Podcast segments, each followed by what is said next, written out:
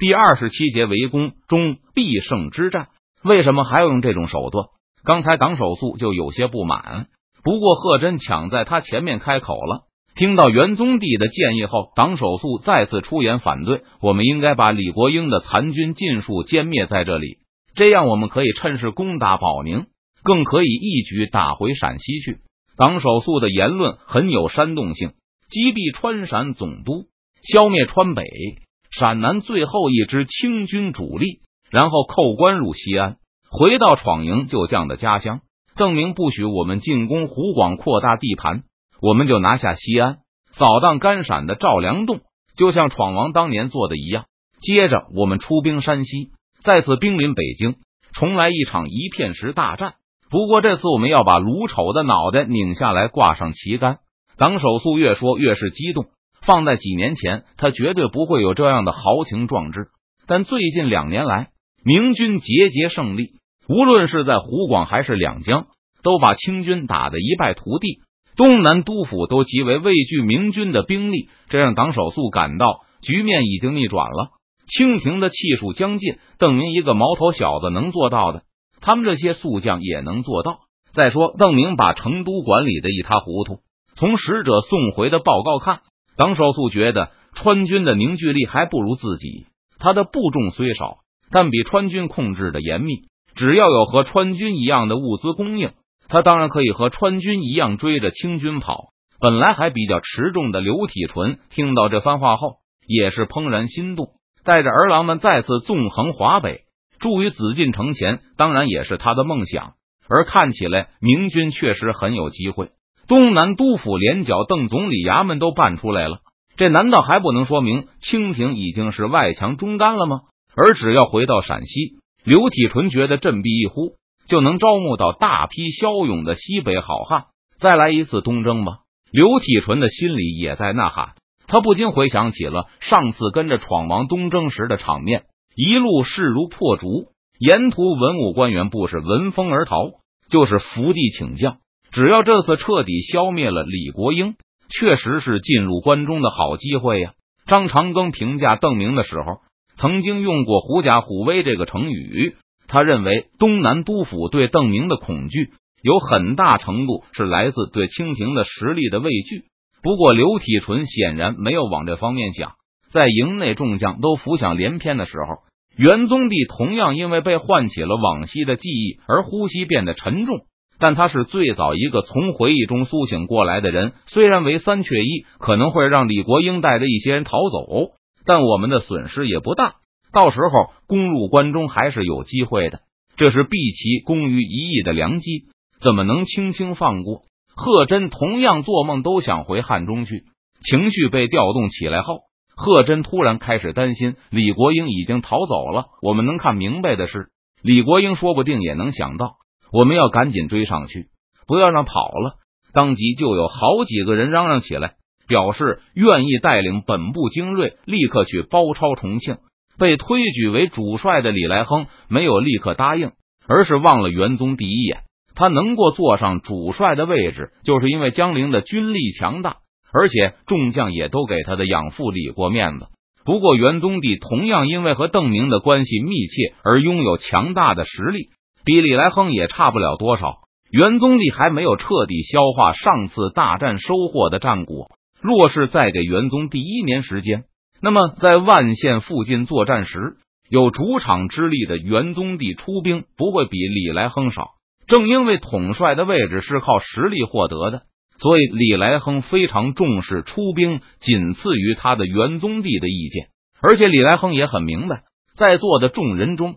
元宗帝对川东的情况和李国英的现状最清楚，最有发言权。因为李来亨和邓明的关系比较好，所以元宗帝那些偏向邓明的言论没有让李来亨感到太不满，所以他对元宗帝的军事意见比较重视，也没有受到负面情绪的影响。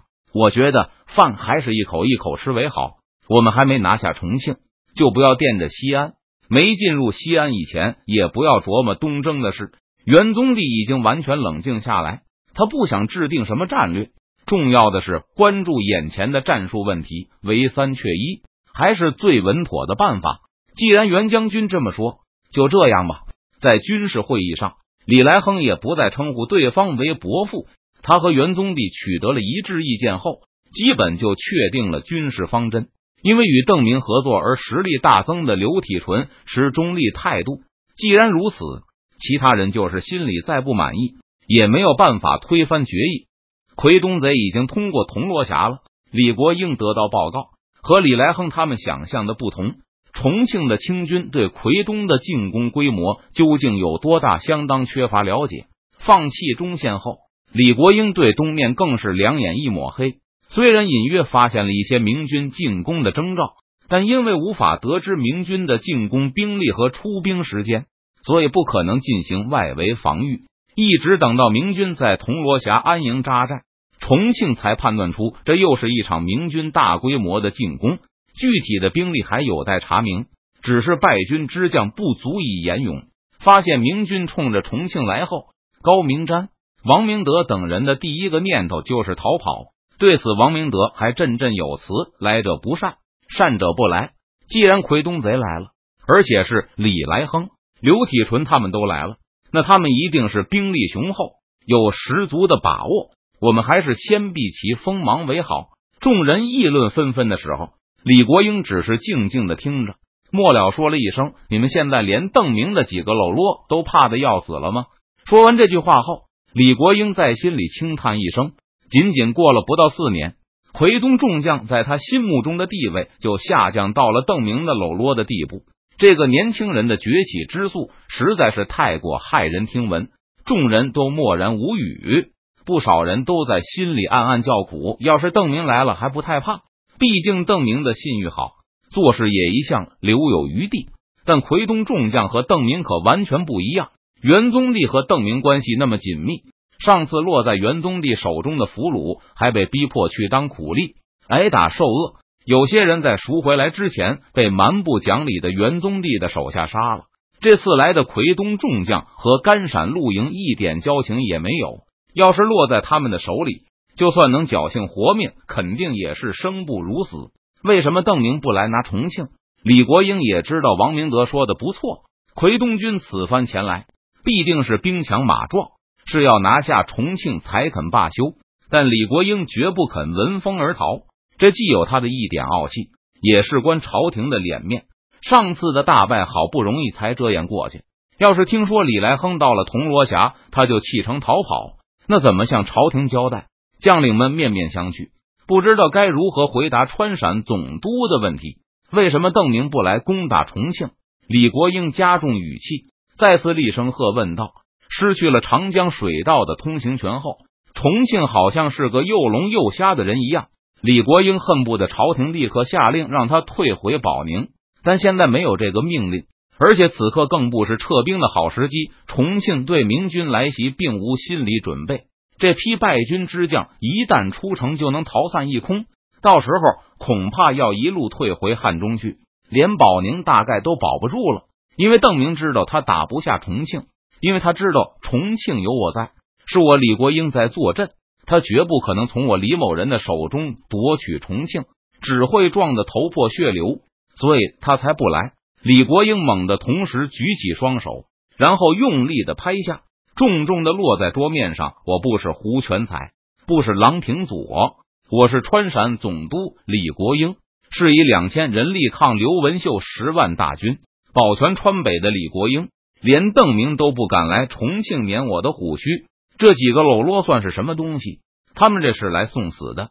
诸位，李国英双手撑着左面，疼的站起身，大声喝道：“你们已经打了两年的败仗了，其中大部分是我的错。